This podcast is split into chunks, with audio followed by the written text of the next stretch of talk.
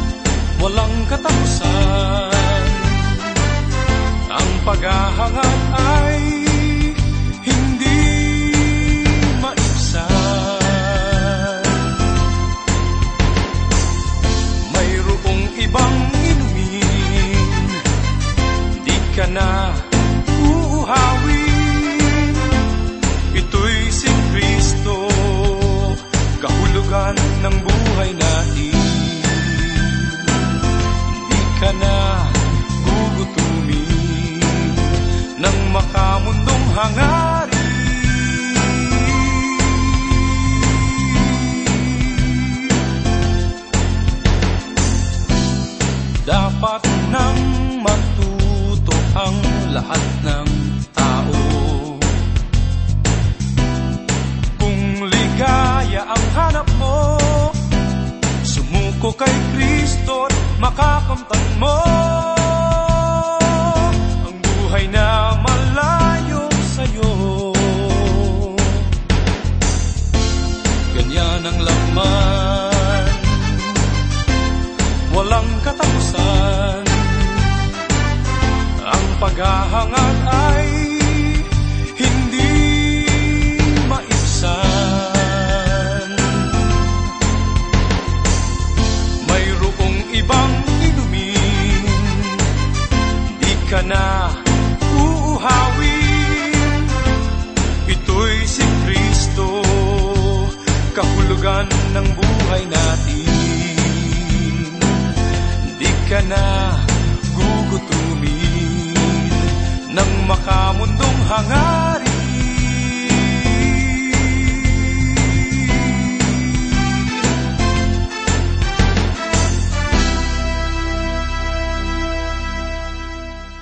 Ako po si Pastor Dana Bangko. Samahan po ninyo ako at tayo ay matuto sa banal na salita ng Diyos.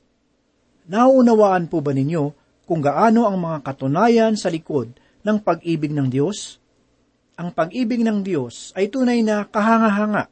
Ito ang pinakadakilang bagay na ginawa sa atin ng Diyos. Kaya ko nasabi ito ay dahil sa iniibig niya tayo.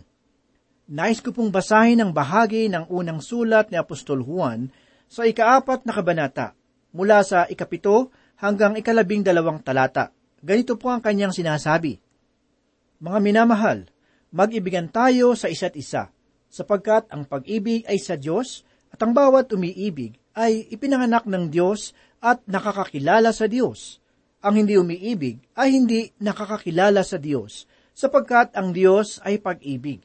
Sinugo ng Diyos ang kanyang bugtong na anak sa sanlibutan upang tayo'y mabuhay sa pamamagitan niya. Narito ang pag-ibig, hindi sa tayo'y umibig sa Diyos, kundi siya ang umibig sa atin at sinugo ang kanyang anak na pantubos sa ating mga kasalanan. Mga minamahal, kung tayo'y inibig ng Diyos ng gayon, nararapat na mag-ibigan din naman tayo sa isa't isa. Walang nakakita kailanman sa Diyos kung tayo'y nag-iibigan sa isa't isa ang Diyos ay nananatili sa atin at ang kanyang pag-ibig ay nagiging sakdal sa atin.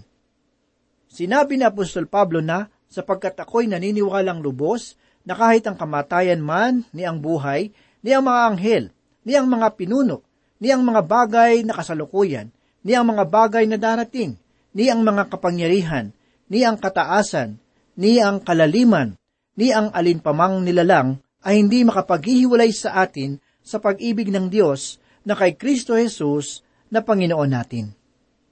Ang pag-ibig din ng Diyos ay walang hangganan. Ipinahayag niya ito sa pamamagitan ni Propeta Jeremias na nagsabi ng ganito, ang Panginoon ay nagpakita sa kanya mula sa malayo. Mga giliw na tagapakinig, ang pag-ibig ng Diyos ay hindi rin makasarili. Hindi ito humihingi ng anumang kapalit. Gayunman, ito ay patungo sa pangunguna upang magsisi ang tao at lumapit sa Diyos na mayroong pag-ibig. Ang kanyang pag-ibig ay nakasalig sa biyaya ng Diyos. Ito ay walang bagay na itinakda mong gawin o sundin. Ito ay nagmumula sa puso ng Diyos. Hindi mararating ng isang tao ang kalagayan na siya ay hindi maaaring ibigin ng Diyos. Tayo ay unang inibig ng Diyos at tayo ay inibig niya ng pangwalang hanggan. Ang kanyang pag-ibig ay di pangkaraniwan. Ito ay nagbibigay alay at nagbibigay ginhawa. Ang pag-ibig na ito ay ipinamala sa bundok ng Kalbaryo. Sa 5 kabanata ng 2 Korinto, talatang 21, ay ganito po ang ipinahayag. Para sa ating kapakanan, ginawa niyang may kasalanan siya na hindi nakakilala ng kasalanan upang sa kanya tayo ay maging katwiran ng Diyos. Iniligtas tayo ni Hesukristo sa tiyak na kapahamakan sa impyerno, ang kanyang kamatayan sa krus, ang kamatayan na nagbubo ng kanyang mahalagang dugo ang siyang nagbukas ng pintuan sa ikaliligtas ng makasalanan na lalapit sa Diyos. Ipinahayag ni Apostol Pedro sa 1 kabanata ng una niyang sulat talatang 18 at 19 ganito. Mga alipin, magpasakop kayo ng may buong paggalang sa inyong mga amo, hindi lamang sa mabubuti at mahihinahon, kundi gayon din sa mababagsik, sapagkat ito'y kapurik-purik, kung dahil sa pagkakilala sa Diyos ay nagtiis ang sinuman ng sakit habang nagdurusa ng hindi nararapat. Dapat nating pasalamatan ng Diyos para sa dugo ni Hesukristo. Kung ating papansinin, ay mayroong mga tao sa banal na kasulatan ang nagpamalas ng pag-ibig sa Diyos. Isang mapagpatawad na pag-ibig ang ipinamalas ni Jose na matatagpuan sa aklat ng Henesis. Ipinahayag dito na, kaya't hindi nakapagpigil si Jose sa harapan ng mga nakatayo sa tabi niya, at siya ay sumigaw, paalisin ninyo ang lahat ng tao sa aking harapan. Kaya't walang taong nakatayo sa harapan niya nang si Jose ay magpakilala sa kanyang mga kapatid. Siya'y umiyak ng malakas, at ito ay narinig ng mga Ehipsyo at ng sambahayan ng paraon.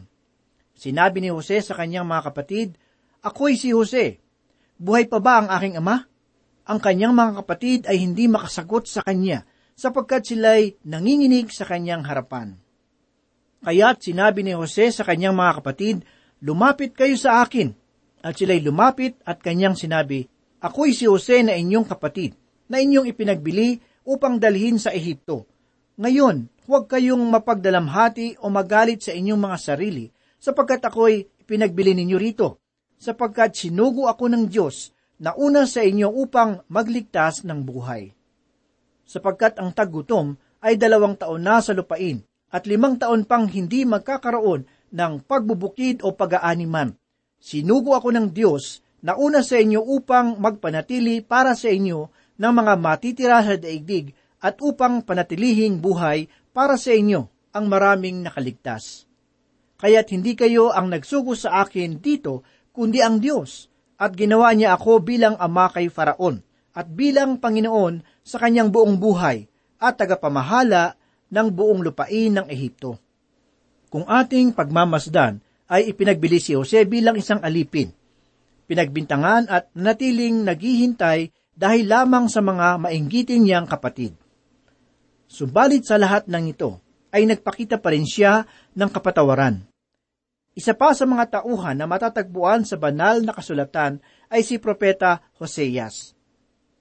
Ang kanyang asawa ay isang babaeng nagbibili ng panandaliang aliw, subalit nanatili ang kanyang pag-ibig dito.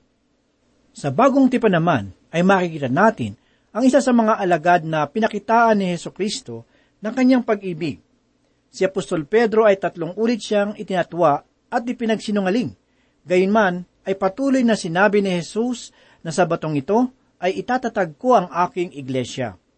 Si Haring David ay isa rin sa mga halimbawa ng pag-ibig na ipinamalas ng Diyos sa tao.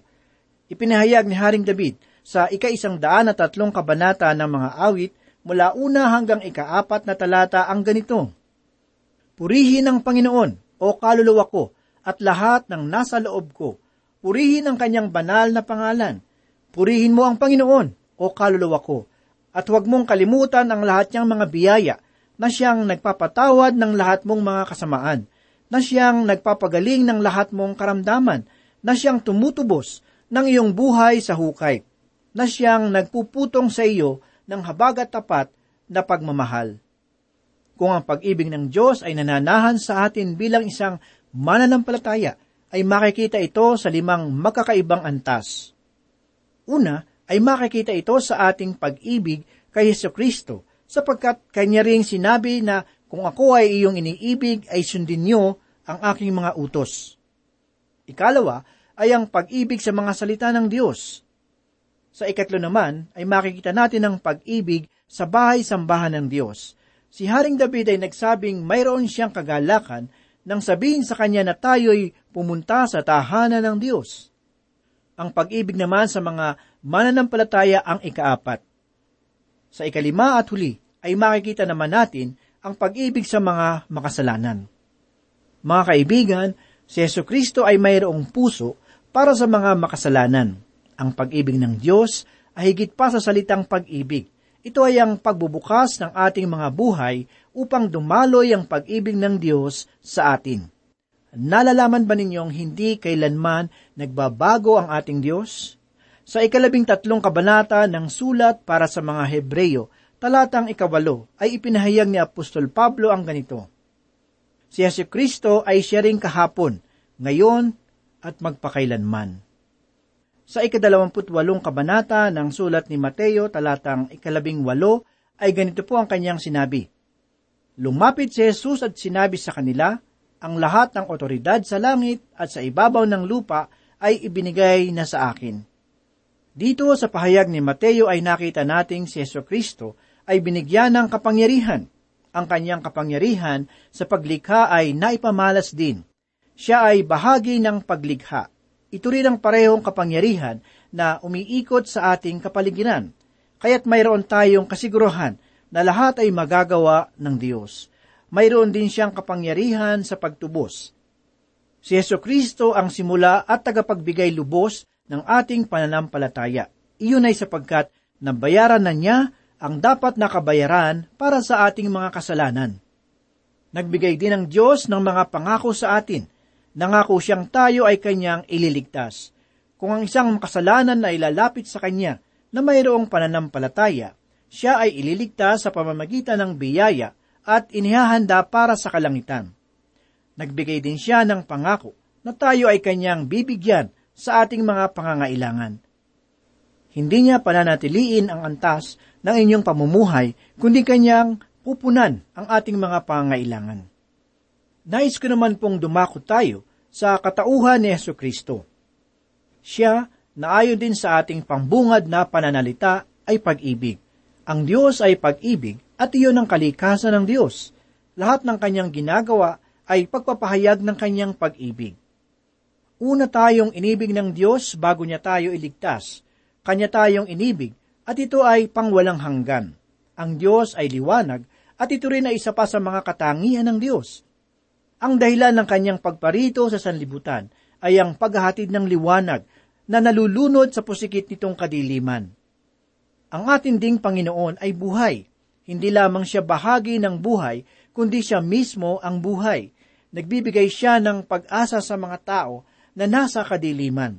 Siya ay handa at kaya niyang iahon mula sa kadiliman ang mga taong patungo sa liwanag. Siya ang pangwalang hanggang buhay. Lahat ng nilalang dito sa sanlibutan ay nagmula sa Kanya. Si Hesukristo rin ay ating Panginoon. Ang sanlibutan ay hindi namumuhay ngayon na si Hesukristo ang kanilang Panginoon. Mga kaibigan, ang bagay ay patuloy na nagbabago sa ating kapaligiran.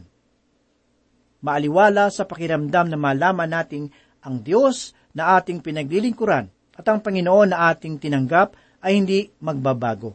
Mga kaibigan, kayo ay inibig ng Diyos. Maaaring kayo ay may mga pasanin ngayon. Maaari ninyo itong ibigay sa Kanya sapagkat kayo ay Kanyang inibig. Sa 20 at 21 talata, Kanya pong sinabi, "Ngunit kayo, mga minamahal, patatagin ninyo ang inyong mga sarili sa inyong kabanal-banalang pananampalataya, manalangin sa Espiritu Santo. Ingatan ninyo ang inyong sarili sa pag-ibig ng Diyos, na inyong hintayin ang habag ng ating Panginoong Hesukristo tungo sa buhay na walang hanggan."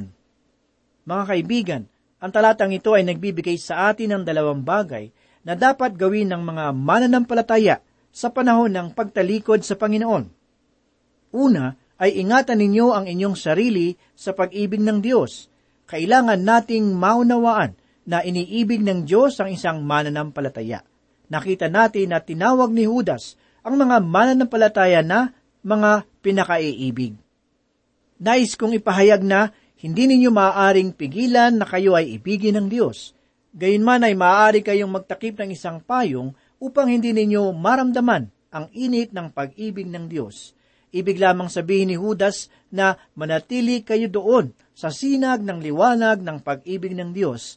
Hayaan ninyo na ang Kanyang pag-ibig ay umagos na tulad ng isang baha sa inyong mga puso, at tunay na ito ang kailangan sa panahon ng pagtalikod.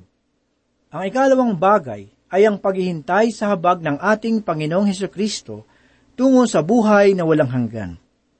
Ang awa ng Diyos ay isang pagpapatunay na ang Diyos ay mayroong pagkalinga sa atin ngayon. Siya ay mayroong pag-aalala sa inyo at Kanyang inabot ang Kanyang awa sa inyo at iniligtas ka sa pamamagitan ng biyaya. Pansinin natin na ipinahayag ni Judas na hintayin ang habag. Ang salitang hintayin sa wikang Griego ay prosdekomai. Nais ng ating Panginoong Hesukristo na mamuhay sa isang pag-uugali na naghihintay sa Kanyang pagbabalik. Sa panahon ng pag-agaw ng Panginoon sa mga mananampalataya sa himpapawid, ay inaasahan kong aalis ako sa sanlibutan ito at nawa ay mangyari ito habang ako ay nabubuhay pa. Ako ay aalisin sa sanlibutan ito dahil sa Kanyang awa at hindi dahil sa kung sino ako, sapagkat iyon ay isasalig lamang sa kung sino ako, ay tiyak na hindi ako makakaparoon. Ipinahayag naman po ni Judas sa 22 talata ang ganito, "At ang ibang nag-aalinlangan ay inyong kahabagan." Mayroong katanungan sa mga Griego ukol sa tumpak na pagkakasalin ng talatang ito. Mga kaibigan, tayo ay nabubuhay ngayon sa isang panahon na kung saan ay laganap ang pag-aalinlangan sa mga salita ng Diyos. At ang mga tao na nais paniwalaan ito ay nagkakaroon ng problema upang ito ay lubusin. Kaya't kailangan nating maging matyaga para sa kanila sapagkat sila ay mayroong matapat na pag-aalinlangan. Dumako naman po tayo sa 23 talata. Sinabi po ni Judas, "Ang iba'y inyong iligtas, na agawin ninyo mula sa apoy, at ang iba'y inyong kahabagan na may takot, na inyong kapuutan maging ang damit na nadungisan ng laman." Dito sa 23 talata ay napakinggan natin ang mga pahayag na ang iba'y inyong iligtas, na agawin ninyo mula sa apoy, ay tumutukoy sa mga makasalanan na kung ating pagmamasdan ay tila wala ng pag-asa. At nakita ko rin na ang ilang sa mga taong ito ay natagpuan si Hesukristo sa pamamagitan ng pakikinig sa mga salita ng Diyos sa radyo. Ipinamamanhik sa atin ni Judas na huwag tayong magsawa o panghinaan ng loob para sa kanila, sapagkat ang iba'y inyong iligtas na agawin ninyo mula sa apoy. Isa itong kahangahangang mga pahayag. Matatagpuan din natin sa 3 na ang pahayag ni Propeta Sakarias sa 2 talata ay ganito, "Sinabi ng Panginoon kay Satanas, sawayin ka nawa ng Panginoon, o Satanas, ang Panginoon na pumili sa Jerusalem ay sumaway nawa sa iyo. Di ba ito'y isang gatong na inagaw sa apoy? Nang naisin ng Diyos na iligtas ang Jerusalem, ay kanyang sinabi, Ako ay kumukuha lamang ng sanga mula sa apoy. Sa bahagi rin ng talata na ipinahayag ni Judas kanina, ay sinabi na inyong kapuutan maging ang damit na nadungisa ng laman. Ang salita na laman ay tumutukoy sa bahagi ng pangkaisipan ng tao. Maaari nitong pahalagahan ang isang magandang musika, subalit hindi ito katanggap-tanggap sa Diyos. Nagkaroon ng pagnanais na bigyan ng nararapat na pangalan ang bahaging pangkaisipang ito ng tao.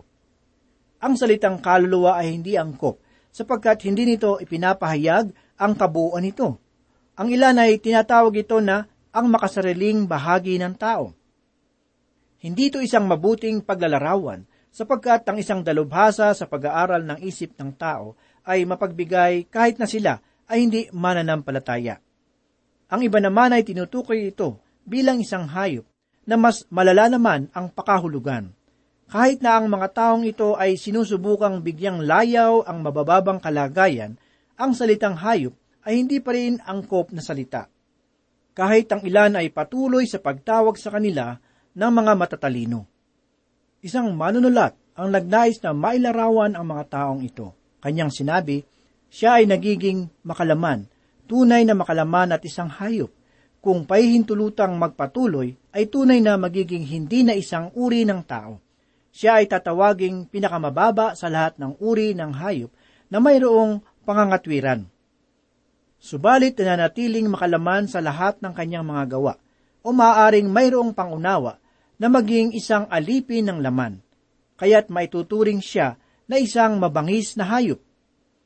Nasa sa tao ang pangbihira, at ito ay naglalagay sa kanya sa isang mababang kalagayan. Maaari niya itong pakawalan o maging mababang alipin imbis na isang Panginoon. Bumabagsak siya sa kabuuan ng kanyang katauhan na hindi niya kayang panatiliin. Tulad niya, yaong hayop na hindi umalis sa kapaligiran na kung saan siya unang inilagay ng Diyos.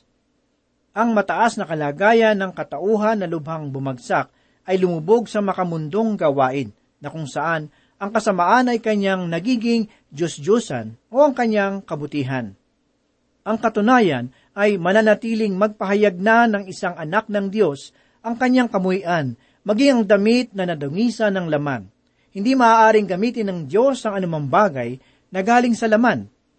Lahat ng mga bagay na aking ginawa sa laman ay hindi katanggap-tanggap sa Diyos at kailangan din natin itong kamuhian. Pakinggan po natin ang ipinahayag ni Judas sa 24 at 25 talata. Ngayon sa kanya na may kakayahang mag-ingat sa inyo mula sa pagkatisod at sa inyo'y makapaghaharap ng walang kapintasan sa harapan ng kanyang kaluwalhatian na may malaking kagalakan sa iisang Diyos na ating tagapagligtas, sa pamamagitan ni Hesukristo na ating Panginoon. Sumakanya nawa ang kaluwalhatian, ang karangalan, ang kapangyarihan at ang kapamahalaan bago pa ang lahat ng panahon, at ngayon at magpakailanman. Amen. Kung nais niyong malaman ang lugar ni Hesukristo sa inyong mga buhay, lalo na sa paparating na panahon ng pagtalikod sa Panginoon, ito ang isang kahangahangang pagbabasbas.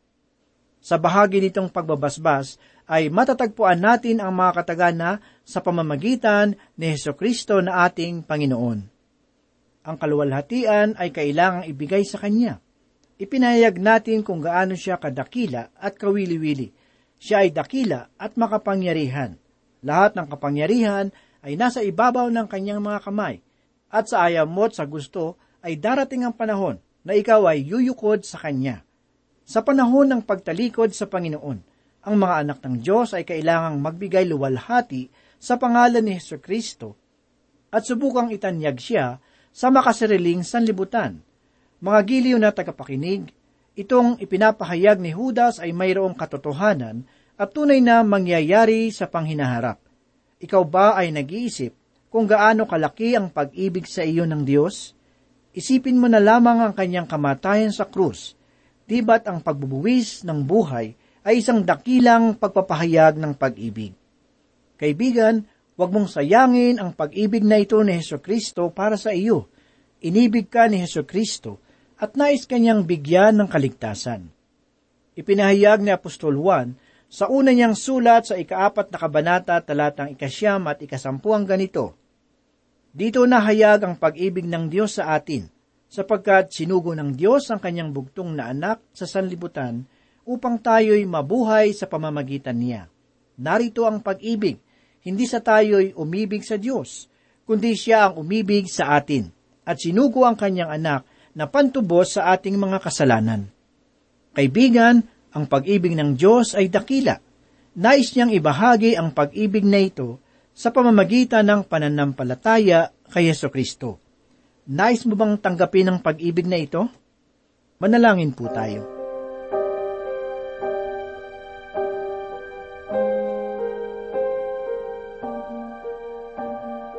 Panginoon, nalalaman mo ang laman ng aking puso. Talastas mo ang aking diwa. Isinusuko ko sa iyo ang aking mga kasalanan. Nananampalataya ako sa iyo na ikaw ang aking sariling Panginoon at tagapagligtas. Linisin mo ako sa mga karumihang ito at tulungan mo po akong makabangon sa aking pagkakadapa. Pinupuri kita at pinasasalamatan. Sa pangalan ni Jesus, Amen.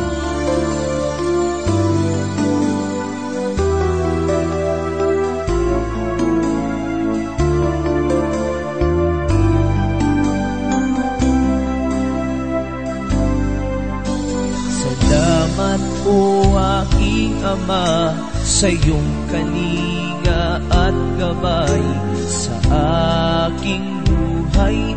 Wala na yatang makapapantay sa buhay kong inialay. Ikaw ang nagsi